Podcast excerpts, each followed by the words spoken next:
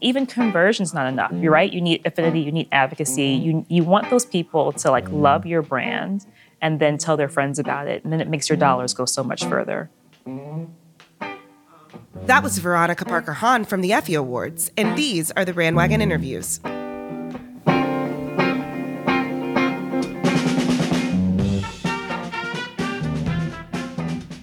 Veronica, welcome to Brandwagon. I'm happy to be here. Super excited that you're here. Um, is it true that you recently had some encounters with bears? It's a good one. Yes. Um, so my husband and I have a house in the Catskills, which is about three hours from um, Brooklyn, and uh, we had a Fourth of July cookout. Had a good time, cleaned the grill, but we left it outside, and uh, I, I heard this like noise in the middle of the night. It was like four in the morning, Okay. and I woke up, looked out the window, and my husband woke up too. He heard the noise. He looked out, and he's like, "Oh, it's a raccoon," and I'm like, mm, "Not so sure." A little bit too loud. Yeah, a little too loud. Yeah. And so I looked closer, and it was a bear. like like I saw the outline of a bear on our terrace. Okay.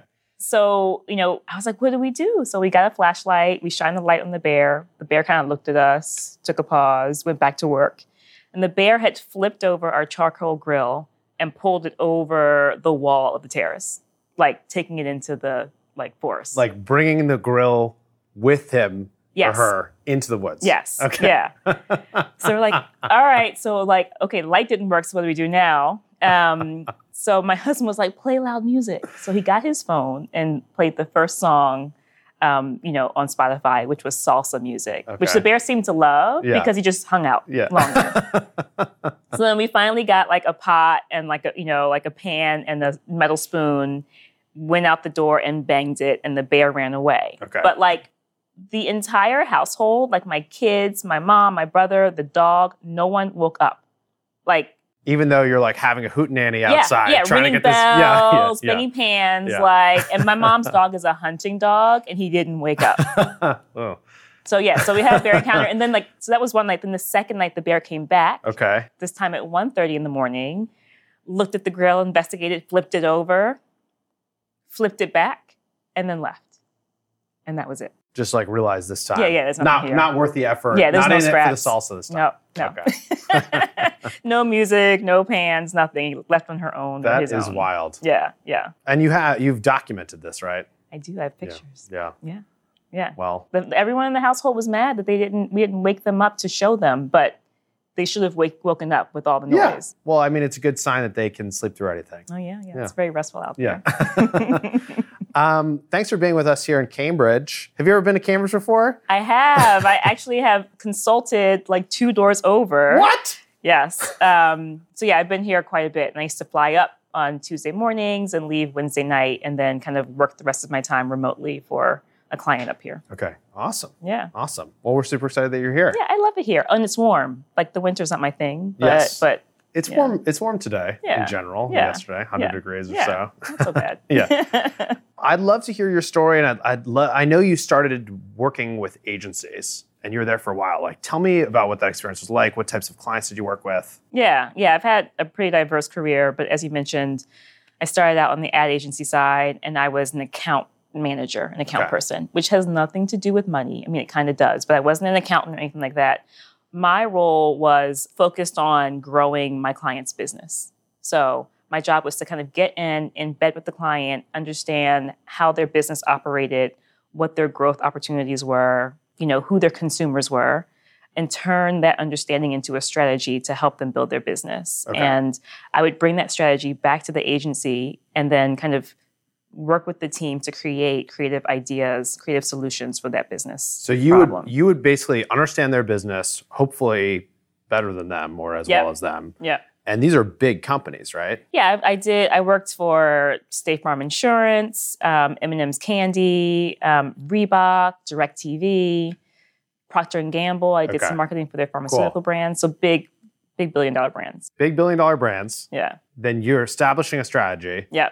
And then going and figuring out like what's the creative that's actually going to line up to that strategy. Yeah, and like it could be a creative solution, it could be a product solution, it could be an experiential solution, but the heart of it was understanding okay, yeah, how does that business operate? oftentimes seeing ideas the clients themselves didn't see sort of unearthing an insight or an opportunity and then yes bringing that back to the agency to work with the creative team the producers the digital team the ideators to figure out like what's the best way to drive change for that business Cool.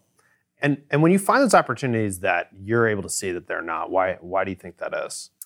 I think sometimes when you work in the business for so long and you're embedded in it, it, it's hard to see a fresh idea.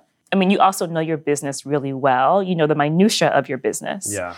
So sometimes having an outside point of view helps illuminate those things that you may have overlooked, or maybe even those things you've overanalyzed. Gotcha. But you know, the world's changing a bit, right? Like it used to be agencies worked on the outside and they kind of swooped in. Now companies are building their marketing capabilities internally, and that has a huge benefit, which I've experienced myself, which is you're there every day, you're moving as fast as a business is moving, um, you're really embedded, and so great work can come from that. But also great work can come from the outside too. It just depends on you know what your business needs are and, and where you are with your with your company. I think it's interesting too to dig in on. I mean, first of all, that makes total sense. That it, it, I agree with you. It's changing, uh, but looking at when you're working with someone like M and M's, and you're saying like, "All right, I'm going to help you come up with a new strategy, and then we're going to match the creative and get get." I would presume probably a large advertising campaign out into the world to like kind of reshape how they think about that. Mm-hmm. It's interesting because the scale of those problems you're working on are so large, right? I mean, for to, to move the needle on M and M's and change Yeah. people's perception is not easy, right? No, not at all. It, it isn't, isn't right. Like people have a long running positive association with the brand. Back then, the challenge was getting people to think about it. Like people knew M&M's so well, it was almost not even a, an active thought in their minds. Yeah, So the business challenge when I worked on it was to get your primary grocery shopper, your person who brings the groceries into the house, to buy one more bag of M&Ms a year. That that's was it. That was the challenge because the business was so pervasive Yeah, but like people weren't going out and saying i'm going to go get m&ms today they would kind of remember it when they saw it in the grocery store um, but they had so many consumers that it just took one like you know big bag not the small one one bag of m&ms a year from those consumers to really drive a big increase that's crazy. So is Yeah. it? And when you're, uh, I mean, I've I've never really talked to anyone about this exact challenge, and I find it very fascinating. Mm. So you're saying that M and M's like, all right, these are the people in the world who, when you think about your audience in that case, are those the people who are already buying M and M's? yeah and they're saying like, all right, these people buy, I don't know how many bags a year, three bags a year. let's Five. say three yeah Let's say three. yeah it's been so many years but yeah, and then uh, the goal for the company in this campaign and in the strategy, is like, we just want them to get one more bag. And if they get one more bag the next 365 days, then this will be a huge success. Yeah, and think about, you know, like numbers have probably changed since I worked in the business, which was years ago, but like, you know, if you have, you know, a million people that buy M&Ms, you know, buy 3 bags of M&Ms a year and then you get them to buy one more bag. That's Yeah. a huge that's a big increase Totally. in the business. So the, the campaign I actually worked on was about reinvigorating people's love for M&Ms Okay. if you actually you know stop people and talk about it everyone has their favorite color they have a, a, a childhood memory and experience with it um, so that that campaign was built around like you know reigniting that love Okay. bringing those memories back and then like kind of freshening up the business um, at the time so it was a, it was like a complex business challenge because people were already buying it so it wasn't like you were trying to bri- bring new folks into the franchise but still trying to change your behavior by creating a love for the brand and driving brand advocacy. That's awesome. Yeah. And so I presume all of these clients you worked with had similar types of challenges. Yeah, I've worked with clients who have been around for a long time. So State Farm Insurance is a great example. The Yeah. company's been around for, I don't know, 90 years. But they were being challenged by other brands in the category who were newer or, or who had um, freshened their marketing strategy. They'd gone out and found new consumers, but in those in the growth of those new brands, they were stealing share from State Farm. So the idea was, well, well, what's the insight into that business that makes people stay with that brand? State Farm really couldn't compete on price, but they could compete on um, perception and longevity and relationships. Mean, other brands, you know, are, were new. So even when I worked on M&Ms, I worked on a new product for Mars Okay. that hadn't existed before. Okay. It's a new product form, new concept. So really, you know, creating awareness and then getting folks to kind of reuse that product over time. So my experience ran the gambit of like old established brands to like newbies trying to, you know, make their way in the world. Gotcha. Yeah. And it, and I, I think the experience you've had here is unique. And I remember being in college dreaming of working on creative campaigns for super large companies. Yeah. And then you had that experience for like 15 years, Yeah. right? Yeah. How do you think that's influenced your marketing instincts? I think it challenged me. So I, I was the same way. Like when I was in college, I was an anthropology major in college. Okay. So I had no pre-professional marketing experience at all. But I remember like paying attention to ads and having favorite campaigns and trying to like figure out, well, how do they operate and why do they why is it you know proposed this way? Why is it run in these certain places? Then to get into the industry and to realize like it's not just about creativity, it's about strategic rigor behind it it's about understanding your category. Like who are you competing with? Where do you stand in that category? Um, figuring out like what unique offering this product your product gives to the consumer. And then who is your consumer? Yeah. and then comes the sort of execution based on those those points and then comes measurement. So i just i don't think i realized the depth of work it took to really build these strong campaigns. So being in the industry made me very thoughtful made me rigorous in my approach to strategy um, and it just kind of opened my eyes to like the plethora of challenges out there um, and how do you kind of you know address all those challenges And it seems like also you, from the very beginning of your career, you're seeing you can build a brand and you can reshape a brand and you can make a brand a challenger or what have you, but it actually is not a fluffy thing. It's not something that's just, oh, I, I hope we have a good brand today. It's like, no, it's actually very strategic. There's Yeah. a plan, there's a strategy, there's the, you know, understanding the category, understanding the competitors, all those types of things, understanding probably the brand values you want people to feel yeah and then putting that all together and then actually measuring that. I mean, you've actually seen that work at the larger scale. Oh, totally. I've, I've seen it from, you know, a product being just an idea on paper all the way to execution and everything in between. And I've come in, you know, in different parts of that process. But just like when someone's starting a business, you know, you're you're an entrepreneur. When you, you started your business, there was an idea there that you you you were looking to build towards something. And marketing is just as rigorous as that. Marketing can be incredibly expensive it, it can be hard to figure out who you're speaking to um, and you want to make every dollar count. So like you have to put that work in to understand kind of how all the pieces work together so that you can be successful and be really effective in what you do. So it's it's uh it's not fluffy at all. You know everyone thinks they're creative and everyone has a creative bone in their body but cr- creative marketing that really works there's a whole long process that goes into that.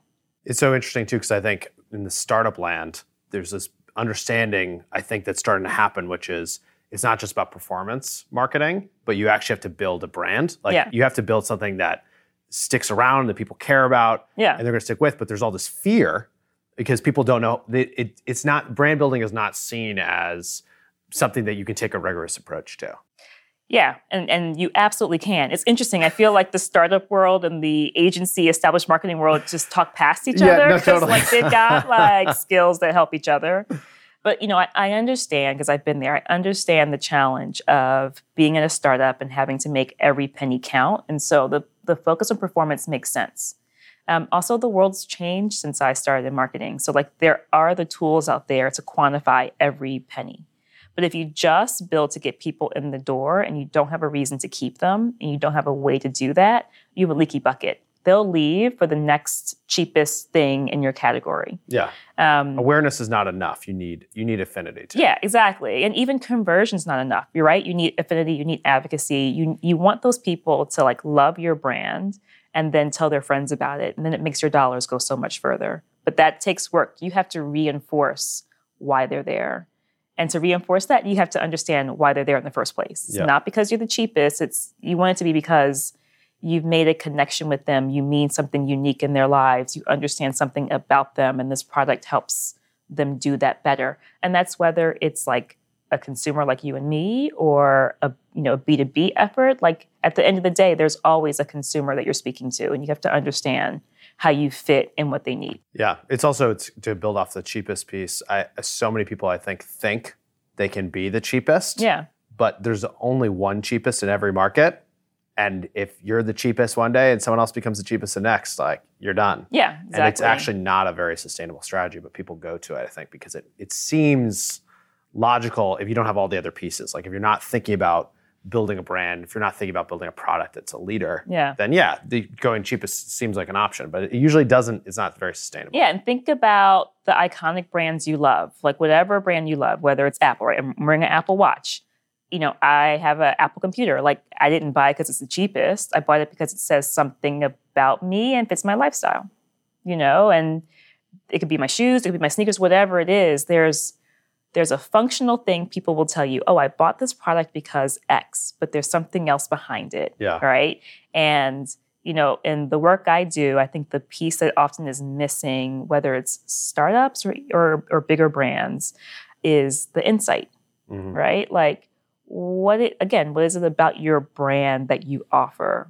Who's your consumer? Like the insight leads to a big idea that then you hopefully can communicate across all your marketing efforts and across your business.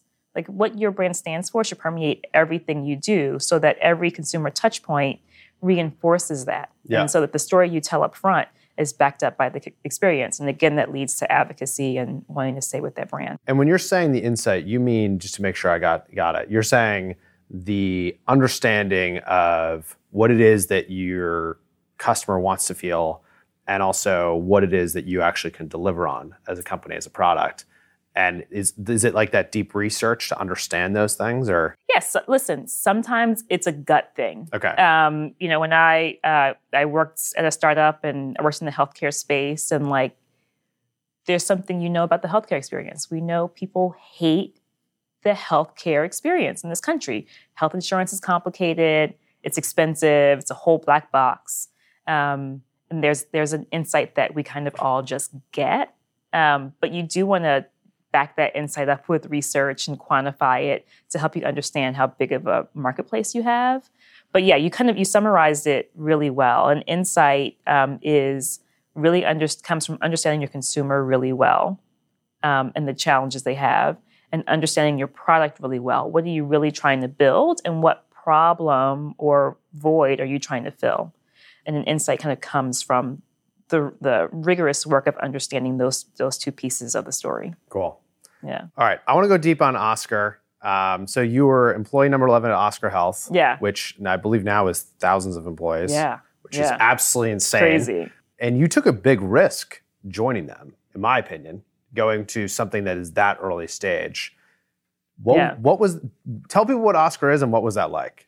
Um, so Oscar is a health insurance company, a startup based out of New York, and it was started in 2012, 2013. And the company was built to create a health insurance company that was focused on the individual, right? And focused on using design, data, and transparency to create like a, a really sort of focused, human focused health insurance company, which is hard to do Yeah, that seems that seems hard. it's extremely hard. Health insurance is freaking complicated. And the consumer, historically, the consumer has not been the individual. It's been a big health insurance company makes a deal with a big holding company, and then the employees get the trickle down effect. They Yeah. get a few options, Yeah. and you pick from that. When Oscar was started, the healthcare exchange, as part of the Affordable Care Act, was coming forward, and a whole group of consumers who hadn't had access to health insurance before were flooding into the market. So Oscar was taking, you know, focusing on that consumer and has since grown many products since then over the years. But I was working on the ad agency side, so I worked on a, a big corporate organization. I had quite a few employees under me, you know, hard job, but cushy job yeah, and realized that like at that point in my career i worked in the agency world for many years that there had to be something else out there like i knew i wanted to have a different kind of marketing experience i just didn't really know what that was yeah, I had an opportunity to interview with Oscar, and at the time, like the recruiter couldn't even tell me what the company was Okay. because we weren't licensed to operate in New York okay. or anywhere actually. Okay. There was no license. so kind of walked into the interview and learned that, you know, these incredibly smart people were starting a health insurance company from scratch. Uh, You don't hear that every day. no, no. And I think I, I think I told um, who the guy who became my boss. I was like, "This is incredibly ballsy," and uh, wow, Yeah. I was blown away. Yeah. So you know, I interviewed, got the position as VP of marketing, um, and started as employee eleven, as you said. But like five of us started at the same time, so technically we're all tied for employee employee number eleven. I'm gonna give you the, the Thank title you, though. thank you. I'll Yeah. take it um, and and my job was to you know put Oscar on the map and make it a brand that people would covet and appreciate and, and ultimately buy.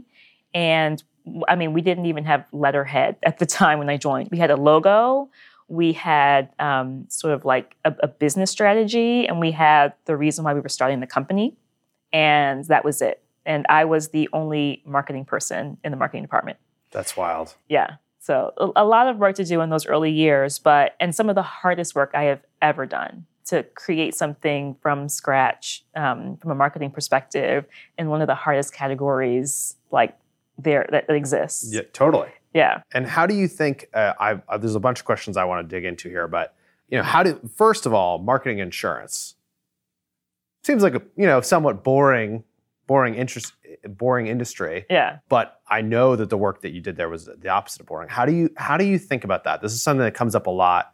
We hear from our customers, and they're like, "Yeah, we love the ideas that you're talking about. We want to make videos, we want to do creative stuff, but we're boring." And usually, there is something to be done. But how how do you think about that challenge?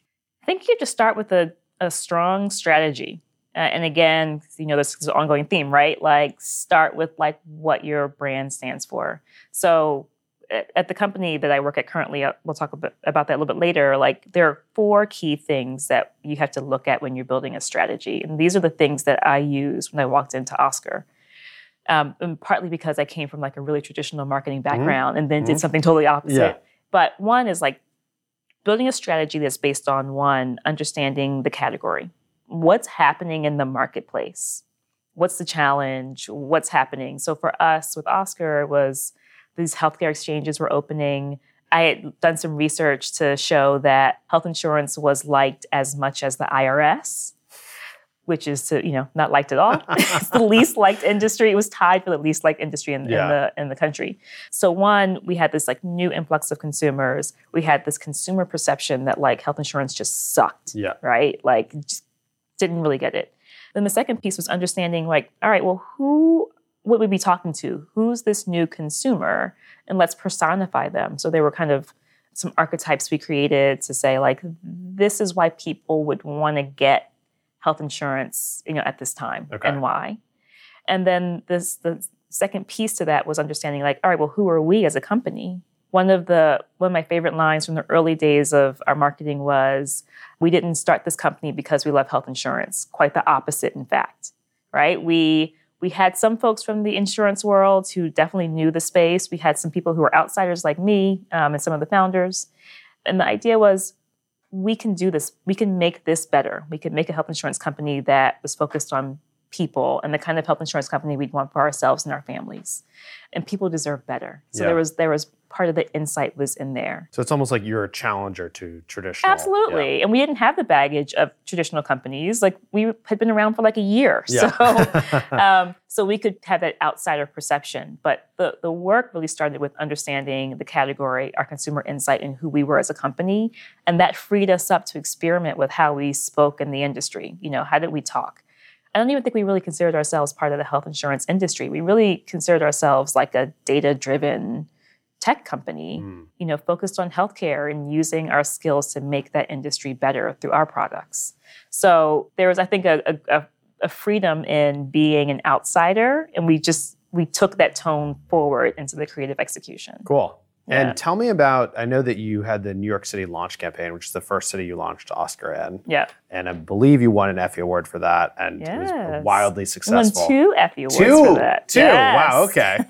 um, and tell like tell me about that campaign specifically. I think like how'd you put it together, And I know that there was a lot of out of home that Mhm. you were doing, which I, when I think of out of home, I think risky uh, Yeah. and hard to track. Yeah. And yet I know that you did track it and it was very, very successful. So Yeah. what went into that campaign?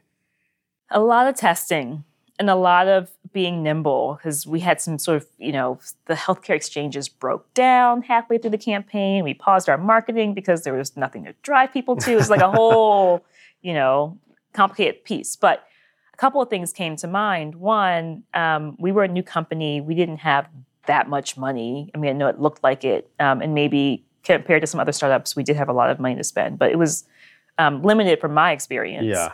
And I also knew that like we didn't know 100% what would work for us. So the approach was to like test and optimize, you know, try some things, see if it has some positive returns and then do more. And how are you, how are you testing? Was, you were testing out of home stuff? Yeah, so like the first maybe 2 months of the of the campaign we did um, a ton of PR, um, digital marketing, um, some social media stuff. We tested like one kind of out of home placement. So Oscar is known for that first year of like, you know, taking over trains and things like that. But we actually did like a few like square cards on subway trains, Okay. like a few. Okay. And then we told our customer service team all the platforms we were running on and, and asked them to ask people, like, how did they hear about us? And for the out of home in particular, because it is hard to measure, they would ask and people would consistently say, for like a number of years, on the subway, They just Right. literally told you. on the subway. Now, some people would also say, like, on TV, and we weren't running on TV. Yeah. So, like, that's just like, psh, just making it Throw up. that out. Yeah. Um, but we heard on the subway, on the subway often um, through the call center. Even anecdotally, like some of our leadership would talk to doctors and they would be like, I saw you guys on the subway. But if you but if you weren't telling your customer service team to ask people that and to get the qualitative feedback, we wouldn't have known. you wouldn't have known. Yeah. It was that simple though. Yeah. It was literally like, where did you hear about us? Yeah. Like, we heard about you on the subway. Fantastic. You oh. know that you're putting stuff on the subway and you can figure out how much more to do of that or what have you. Yeah. But it's funny because it's that's such a simple thing. yeah. But so many people would say like, "Oh yeah, I- I'd love to do billboards. You can't track it. Don't know if it's going to work. I can't do out of home stuff." And it's like, well, yes, you can track. You just literally have to ask people. Yeah. Listen, listen, there, there are all kinds of mediums. And it didn't, the plan didn't start out with, with saying, we're going to go on the subway. Yeah. the plan started out with okay, this is our consumer. This is why they are going to need health insurance. These are the reasons why. Okay, we know we're competing with companies that have been around for years, like Yeah. Blue Cross Blue Oh, Shield, Yeah. right? It was in the New York marketplace. Yeah. And we were like, Yeah. who? And what's this name, Oscar? Here's a Like, health insurance company that's right. been around for one year. yeah, Do you yeah, trust yeah, us? yeah. That's named after some Yeah. guy, you know. um, so, like, we had a strategic challenge, which was how do we drive awareness very quickly and then also convert people really quickly because Yeah. we needed to, you know, prove the value of what we were doing. And then then it went from there. It's like, well, what are some good awareness driving platforms that could just like give us kind of air cover while we use others to capture people? And there was discussion of TV. TV is this like traditional tried and true platform, but like culturally, that's not that wasn't us at the time, like Yeah. running TV. yeah. One. Two, we didn't really have the funds to do that well. Um, and then we looked at the marketplace. Well, we're in New York. Where do people spend their time? They spend their time on the subway. Like 20 to 40 minutes a day, the majority of the city is on the subway. So we kind of we funneled down to our platform based on who we were talking to, where they would be, and where we could capture their attention. Um, and even with that, like people were super skeptical. It wasn't like, oh, out of home's the thing. Yeah. In those early days, it was like, I don't, I don't know. Oh, I'm sure you see it once. You're like, yeah. that sounds great, but I've never heard of you. Why should I trust you? Right. Well, and, and even internally at Oscar, because Really? back then you had, um, if anyone's a New Yorker, you'll know this, like Dr. Zizmor, which is like a local doc plastic surgeon, maybe, or like dermatologist. I don't know, whatever. He had these like cheesy ads. that and like um, Manhattan Mini Storage were the ones that were running on the subway. It, it wasn't a startup kind of thing Okay. at all. So, you know, it was a leap to like even try that. And that's why testing is important, right? Like the hypotheses I had based on my previous experience, and I had run um, digital acquisition um, for State Farm. So I was like, oh, I know these certain platforms work for State Farm, they'll work for us. Mhm. Some of the things I thought would work didn't. Others that were like a long shot, like out of home, did. So um, testing and optimizing towards, you know, a tighter plan is what helped us figure out our, our strategy. But you knew instantly also that for Oscar, you were going to need to build brand awareness and you'd need to build like brand affinity and advocacy. Yeah, you would at the need, same you would time. need people to, at the same moment to understand what Oscar is and that it Yep. exists and trust you Yep. and then hopefully sign up and love it and, And, then spend tell a other people. lot of money. 'cause Yeah. Health insurance is not cheap. Yeah. Yeah. Yeah. And and what were the size of the budgets you're working with back then?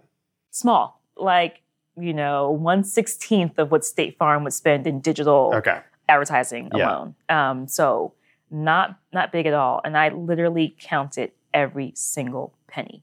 Like I got 10 cents here, I can put this over there and it can extend things here and there. And I and we built a flexible plan. So as um, we went out with certain initiatives, like out of out of home is the thing we're harping on now, but like that has a long run period that Mm. runs for like a month when you get it out there. But other things like running on Pandora or digital marketing, things like that, you can kind of turn on and off pretty quickly. So we tried to focus on platforms where we could get out of it if we didn't see any positive returns Cool. on our efforts. And then halfway through the campaign, we saw, okay, these things are working, we'll dial them up, and others aren't, we'll dial them down. And how do you think about so it's it's so interesting because you had this experience working with big brands. You saw them building brands, Mm-hmm. changing how they're who they are to the market. Yeah. You know, in some cases like M&M's trying to get sell one more bag of M&M's a year, then you jump in full responsibility, VP of marketing, brand new insurance company, Yeah. challenger brand, Yeah. minimal budget, Yeah. um, and yet you were still able to make those decisions. And I think those creative decisions that were going to differentiate you, the placement decisions, like the strategy decisions. How do you even think about that? Because I, I think it's pretty different. And for a lot of folks, I can imagine having talked to many folks in uh, startups and SMBs, they never get away from the performance stuff. Yeah. Yeah. And and so in your case, I feel like if you didn't try the things that were not performance based, could you have even grown Oscar the way that you did? I, you know, I don't know. I mean, maybe we could have. Yeah. It's just that I think where everyone's heads were, and, and the brief that I got even coming in, like everyone knew they wanted to build an iconic brand, or wanted to try to.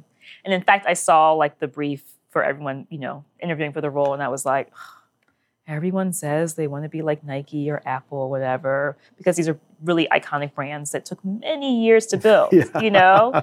but I liked the aspiration of the company, and it was clear they wanted to build something that consumers would love.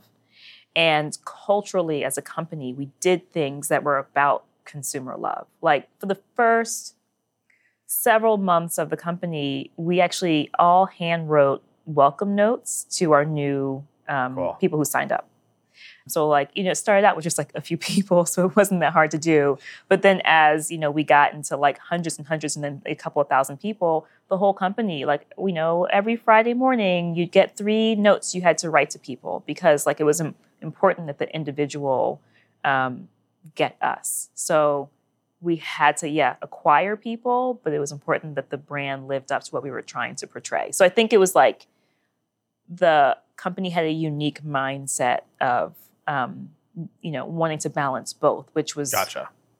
which was you know helped me grow but at the same time i just i knew like i'd come from this company state farm that spends like a gajillion dollars in marketing every year and i knew i was walking to, into a space where the need for marketing was not a foregone conclusion so i had to prove the value of it Mhm. and i proved that through like testing a bunch of stuff so i didn't walk in and say this is our brand strategy and this is our performance strategy. It was more like this is our strategy together. Let's test it and see if it works. And I think something's happened in the industry where when I started, there was no separation between performance and brand. It was just Mm. like, how do you build this business? How do you sell this product?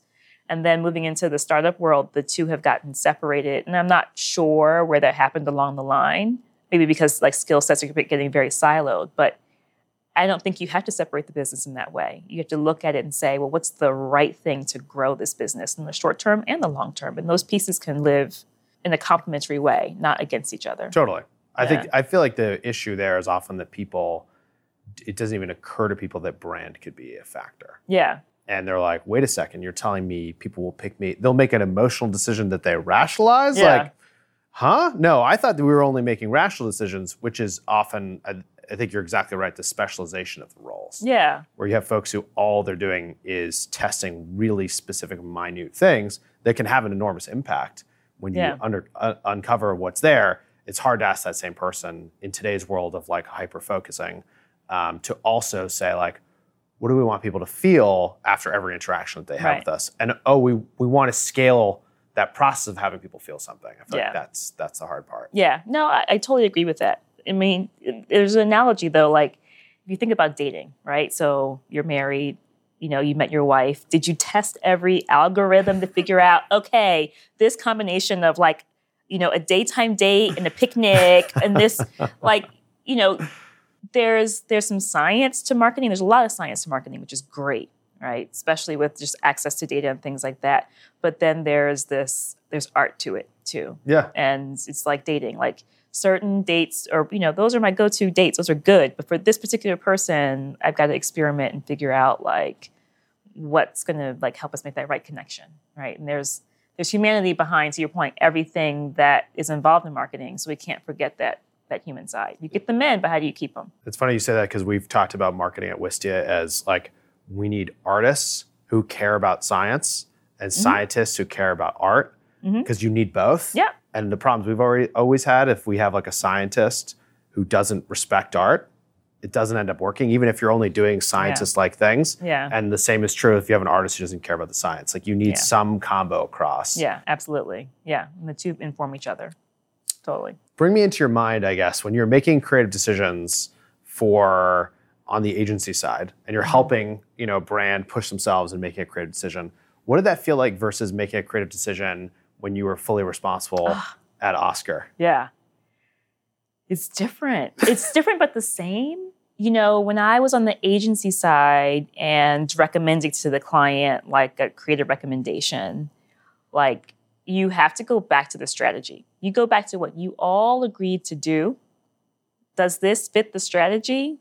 You know, like you, you almost like as as an account person, I had to you know build the case with the agency to Yeah. like build them up towards why this is the one they should pick. Sometimes it worked, sometimes it didn't. But if you've all agreed to an approach and it ticks all the boxes to get there, then hopefully it makes it easier for the client to make a decision because it answers the brief. Mhm. On the flip side, um, being the client, I had to make myself do that too, and also make sure that our constituents internally agreed to that. So some of the work I did when they came in was to say, like, this is the strategy we're building together. Do we all agree? We agree on this part, this part, this part. Okay, so when we see the creative, let's make sure that it all ties back. So it's it was similar, but like being the client, I don't know, my neck was on the line a little Yeah. bit more because I'm spending our precious dollars and like it better work or I better have some reason why it didn't. But to, on both sides, to have everyone agree to like the rigorous strategy you built, you know, before that helps make the decision a little bit easier. And then, you know, you take a risk. You cross your fingers, say a little prayer, and hope it hope it works. Well, it seems like it's it's worked well for you. I mean, I haven't been successful in all things, but yeah, it's worked pretty well. I think, you know, it's like doing the work before you actually get to the end result that um, that helps make the decision um, make sense. Even if it's not successful or you don't get the positive returns, you need to look at the the end result and understand and try to figure out why so that you can inform like better decisions moving forward. And I think the other thing for me is understanding like I don't know everything. All right. I've worked in all kinds of marketing capacities, but there's always a new consumer, a new experience, a new tool. And I'm open to like learning about those things and I'm open to failing too. Like I'm not gonna get it all right Yeah. all the time. Yeah. Um, and how do you just go off that? How do you how do you think about what aspects of marketing do you think will stay the same forever, and what do you think people should be? What do you think is changing? Well, I'll start from the, your last part. What's changing is the tool is changing. It used to be like you had TV and radio, and then it was TV, radio, and print. You know, you had these traditional things, and now there's any number of ways to get in front of the consumer. So that will always change. But it's a pendulum, you know, things swing this way, they swing back. So, you know, I'm seeing a lot of late stage startups running on CNN these days. you know, for, Yeah. for a number of reasons, I can assume, you know, broader reach, um, but maybe they started out in a smaller, more bespoke way. So the tool will always change.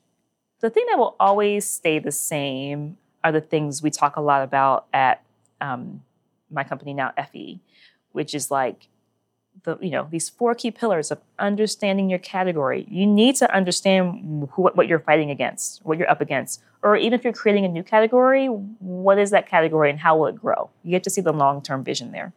You know, understanding a consumer insight and a business insight that leads to a big idea, something you can communicate to the consumer, and then how you execute upon that idea. The tools change, but like the idea of executing based on who you're talking to is important and then measuring it. Like that simple process is the thing that should always be consistent across marketing because like you know that's that's part of storytelling it's part, of telling your business story it's part of telling your marketing story. And if all those pieces work really well together and back each other up you've got a strong strategy. And then it makes it like a little bit easier to figure out what tools to use what tools to test um, so I think that, that that strategic process will always stay the same, or it should. And if people don't know about it, I'm telling you now, people, Yeah. um, learn about it. yes. Uh, so, what is Effie and why did you decide to join? Yeah. So Effie, or the Effies, people call it, um, Effie is a global organization, and we focus on marketing effectiveness. We help champion marketers, help support them in their quest to achieve effective marketing.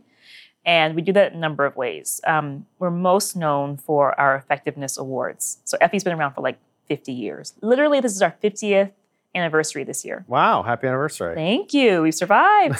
We're thriving. And for 50 years, we have awarded the, the most effective marketing around the world. We're in like 50 plus countries and regions. So not just the US. So we do it in Germany, we do it in Panama, Oh, wow. a bunch of places. Um, we have an office in China. And we have an extremely rigorous process. So those like four pillars I was just, ta- you know, have been talking about. We ask brands to submit their brand case for that year or over a number of years. And then we evaluate it through you know our you know pillars of looking at a challenge your insight an idea your um, execution and then your measurement so it's, it's incredible we've had companies from apple to nike to oscar to peloton um, come through this process and be awarded for their effective campaigns we've also had some major brands who have submitted and haven't won So, not just someone had a pretty campaign or a funny campaign, but actually, like, does this accomplish the goal yeah that was set out and actually move the Yeah, literally what we say is like, did it work? Okay. Whatever it is, did it work? Yeah. We don't define what effectiveness means because for every business it's different. Um, for one company, it might be selling 10,000 of whatever. Another might be, you know, um, improving perceptions of the brand. So Okay. we don't define that, the business does. But what we look at is, um, you know, were you rigorous in your approach to building that initiative, whether it's an ad campaign, an experience, uh, whatever it is? My role, uh, I run growth and innovation. So my job is to look at the future of the Effies and what do we do above and beyond awards. And uh, one area that's really important is like education for marketers, helping marketers um, get better at what they do and have longevity in their careers. The average tenure of a chief marketing officer gets shorter and shorter short, year after Yeah. year, right? And we're hoping to give them tools even before they start their careers to take with them as they as they grow in their career. So we we run um, marketing boot camps where people come in and really understand the art of building a tight strategy. We embed in organizations. So I'm- I'm going out to, as I mentioned, Dubai Yeah. at the end of September to run a training where we help marketers look at some of the best marketing cases from around the world and analyze those cases and understand well, why were they so successful? And then to pull out learnings they can take with them into their organization.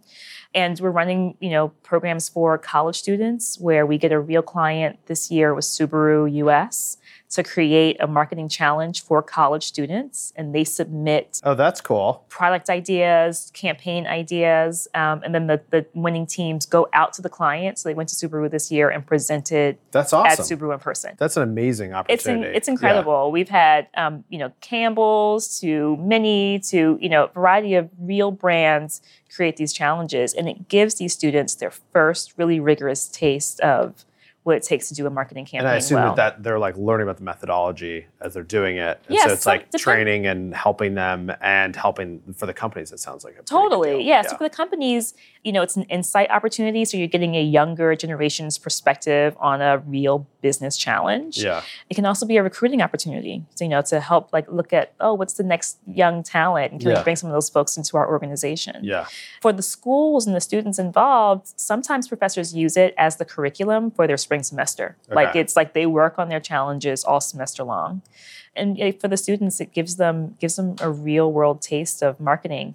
And what's what's awesome about it is the cases and the work the students put together, they are evaluated the same way Dove's cases are evaluated when they submit every year. Like Cool. real marketers look at the work, you know, vote on it, rank it, and give real feedback to the students. So that's like this unparalleled access to the marketing world. That's awesome. Yeah. So really our goal with my products is to help support marketers throughout their entire life cycle. So there are tools from college all the way up to programs for the C-suite. Wow. Yeah. So it's really helping people be more effective Absolutely. marketers and storytellers. Yeah, absolutely. And the, the benefit that Effie has is we have seen and evaluated cases for 50 years. So we've seen the changes in tools, we've seen the consistency, but we have this like depth of experience and knowledge holistically as a company that we we use to help you know run these programs. So it's um, really backed up with pretty deep data and experience. That is awesome. Yeah, it's great. Yeah. So, and you asked, you know, why am I at um, Effie? So I've won several Effies in my career. So it's, you know, I have an affinity No for the big deal. company. No big deal. No big deal. Um, yeah, it's a really big deal. Um, and I'm proud of it. But, you know, I have worked in all these different roles as a marketer. So I was on the agency side and the client service role. I was the client at a startup. I worked as a consultant, helping companies build their strategies, um, you know, coming from the outside in. And this role gives me a chance to support and like touch all those parts of my career and all those kinds of marketers that are out there. And I, I love this idea of creating new products and you know helping to invigorate this established company. It's been around for quite a while, but to also like put it out there to a broader audience. So it's it's a great way to kind of touch all the things that I've done before, but then also stretch me in my role. Well, I assume you're also because of the, where the way you are positioned and Effie is positioned, you get to see the most effective campaigns, Yeah, and you get to see like the best of the craft, yeah, and you're probably learning things. I would guess that most people don't can't possibly learn any other way. absolutely, absolutely. Like I'm I'm learning, you know, sort of like the new tools that are out there, um, but also I get to interface with marketers who are doing it at an early stage and a really established stage. Like our um, board of directors are like these amazing se- Yeah, senior people Yeah, from you know leadership from Facebook and Google. We have a new board member from Amazon, Accenture, um, to people on the agency side, the uh, you know uh, person who runs um, Universal McCann globally. Um, and I get to pick up the phone and call these people and be like, "Hey, so we got this challenge." Can you help us do X, Y, Z? Or this is where we're trying to take Effie. Can we use, you know, your resources to help us get there? Or can we just, can I just like pick your brain? yeah, So first of all, like the access is insane. And board alone in the U.S., we interact with like um, you know several hundred senior marketers every year through our judging process, and six thousand senior marketers globally every year. So the the access that we have to all levels of marketers is quite unique, and I love being able to, to get in and talk to people and understand like what their challenges are, how are they doing things differently, and be able to kind of use those learnings to help other marketers do well in what they do. that's so cool. Yeah. yeah. The board is insane. I was looking at that. I was like, also many of these people look competitive with each other. They are. And I, like, I wonder how this is handled because it's like, hey, I just figured out this new thing. Should I tell anyone or not? Like, and it, it was, it's, it seems like it's some, it makes for some interesting dynamics. Yes, they are competitors, but they're like, and you know, there's a competitive spirit, but Yeah. they're good people and they're good to each other when they're in the room together. And you know, Effie is a nonprofit organization, so like all the money we make goes back into the industry. All the products we create go back to support the industry, and the people who are on that board support that mission, right? They support the mission of championing, um, being a champion of and supporter of marketing around the world. So it's like they have good hearts, and Yeah. there's a good mission that together we're trying to um, trying to accomplish. So it's yeah, they are competitors, but they're they're cool. we can all do drinks together. That's and, good. and That's nice. and- Yeah. yeah. So, being at Effie and having this unique view in the world, do you have any advice for things you've seen like big companies do Mm-hmm. that you think more startups and small companies should push themselves to try? It's a good question. I think I think bigger companies spend a lot more time on like their sort of like marketing strategy and being rigorous at that. Mm. I think not all of them, so I don't, you know, I don't want to offend anyone, but like there are certain tools that maybe other startups have seen other startups do, and they're like, okay, that tool seems to work, or there are certain tried and true kind of performance tools, and there's a leap to to pick that and run with it Mhm. um, before taking a step back and saying like, okay, who exactly is the consumer, and what are their media habits, and like doing a little bit of deep diving there. Bigger companies do it maybe to a fault. You know, when I worked on Kraft and Nabisco and things like that, you know, we'd spend a whole year understanding the customer journey and pharmaceutical marketing the same way. Where do they fall off? Where do they continue in their journey? What are the gaps? Like, you know, a year doing that. Yeah. Like that's too long. Uh, maybe that's too long. But on the other flip side, you know, very limited time is spent on that, and there's there's some kind of balance in between because I think when you stop and think about your target audience a little bit more deeply than just tried and true performance tools, you may find some new avenues that you hadn't thought of before, which is how we found came to out of home with Oscar. Yeah. Doesn't mean out of home would work for everyone. Maybe it wouldn't work for Oscar today, but it did back then. You know, like the, the it's world easy, changes. It's easy to miss the timing that the world changes. Yeah. That like, okay, if you're competing in out of home and it's like a random doctor and some other sketchy thing, you're like, well, they the branding and your positioning of the creative can make you feel like elevated and more professional and suddenly people are checking it out. Yeah. Then that disappears and as opposed to just you know, it's that idea of copying tactics without knowing why, right. right? Right. And and it's in the early days, um, people would come to me and they'd be like, okay, so you use out of home as a acquisition tool. And I would have to say, well, that wasn't the intent. Yeah. But it maybe it became one of our tools. But the intent was this, and then the marketplace told us something different.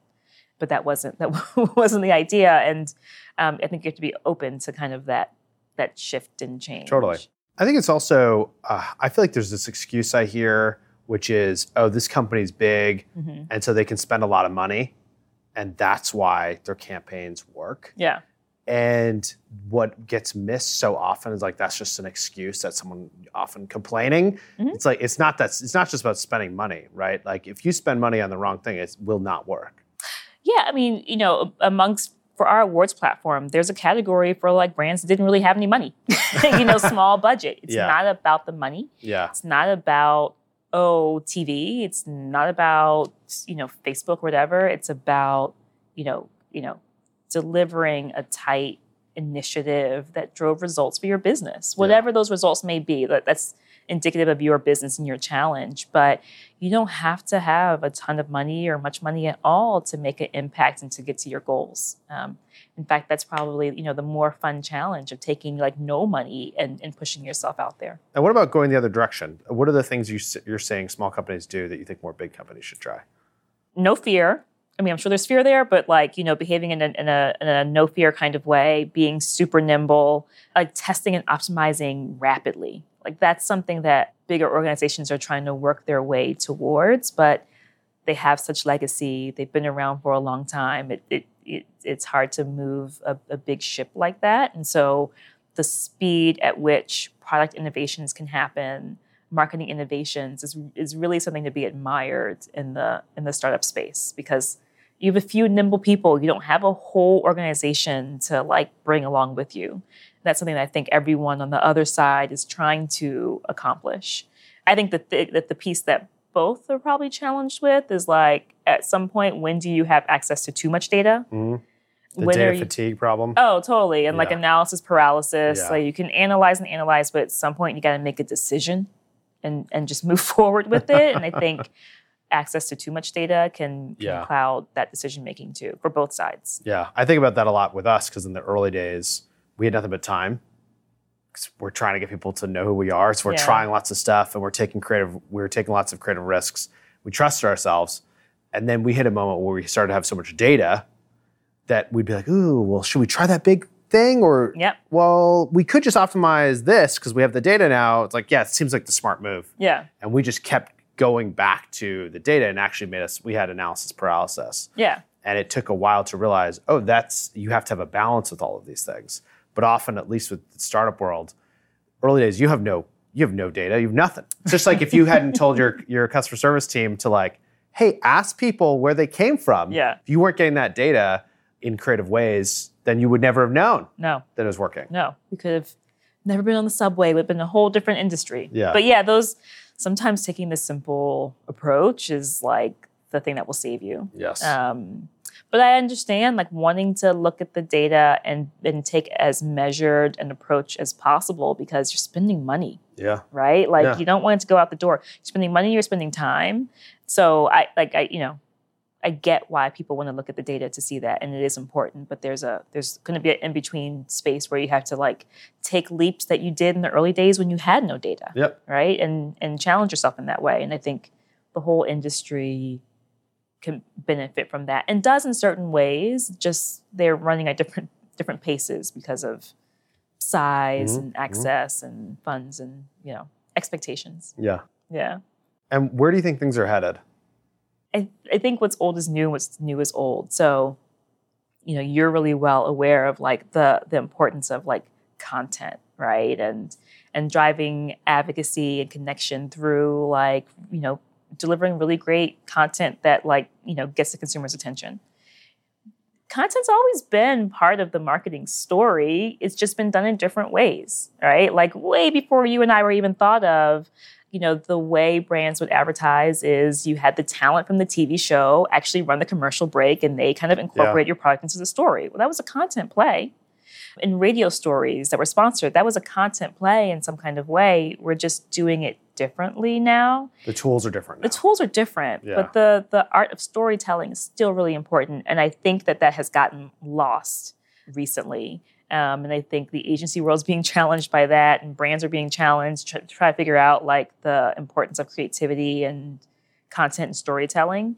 But I think where we're going is we're going back to the importance of making connections with consumers, not just getting them in the door. I think we'll swing back to the importance of like creativity to make that connection. And then one day we'll swing back over the other way when mm-hmm. some other, you know, when we have all implants in our heads and you can like the read neural minds. links are going. Yeah, yeah, exactly. And then we'll You and I have a, an interview like this, and no one can hear it, but they can. but our thoughts are showing up. it's yeah. very Star Trek. yeah, I can't wait. Um, Actually, I'm terrified. I'm down. It's cool. yeah, so so I think you know I think the industry will has swung away from like you know creativity and the importance of content and it's swinging back towards it right now and I think it will swing a different way and we'll go back and forth. I think you know uh, the industry kind of reinvents itself over time. but the key is, it seems like knowing the fundamentals Yeah. and then reading where it's going Yeah. and trying to get there. Yeah. And hey, you might read wrong. Yeah. But, you know, strong strategy will give you the space to like experiment and kind of make it all hang together. And and that will help you get to really effective marketing ultimately. But you may not hit it out of the park every time. Yeah, Um, you know, your cons- you might read your consumer wrong. They may change their minds. There might be a new tool, but giving your spa- yourself the space to experiment is really important too. how do you prep for that? Like, how do you make sure that you can survive not hitting it out of the park? for me at least like w- what every brand every brand you know any brand i've worked on including you know the Effies where i'm experimenting with new platforms like you know i know i'm going to test this idea we're going to run fast we're going to try it we're going to build out ways to measure it understand what success looks like. So when we see it, we know it. And Yeah. when we when we didn't get there, we know that too. And like, you know, building the expectation internally and for myself that I'm gonna learn from whatever it is that I've worked towards. And I'm also gonna work my butt off to try to get there. And I guess I don't know, I'm just old enough now to know like I wouldn't be me without some failures. Yeah. Um, and I think many of the brands that we love wouldn't be who they are without failure too. So I just, I don't know, I just, I think I've just had enough experience to say, if it doesn't work, I need to learn from why it didn't work. And in order to do that, I need to set up the way to measure does it work or not. Yep. So again, it's like my husband is a uh, worked in um, advertising with me, and he's a creative, and so we would always say to each other like, "Bad pre-pro, bad production." Right? If you don't get the baseline work done and make sure it's tight, your end result will never get there. And it's the same thing at the Effies. You get your strategy tight, your execution will come, but that that baseline work has to be done. So for mm-hmm. me, it's you know doing that work, and if I think I've really like done all I can there, Mm. then we'll see if it works or not. Cool. Hopefully it does. Yeah. Veronica, thank you so much for being here. I really enjoyed this. Thank you. This is awesome. Yeah. Thank you.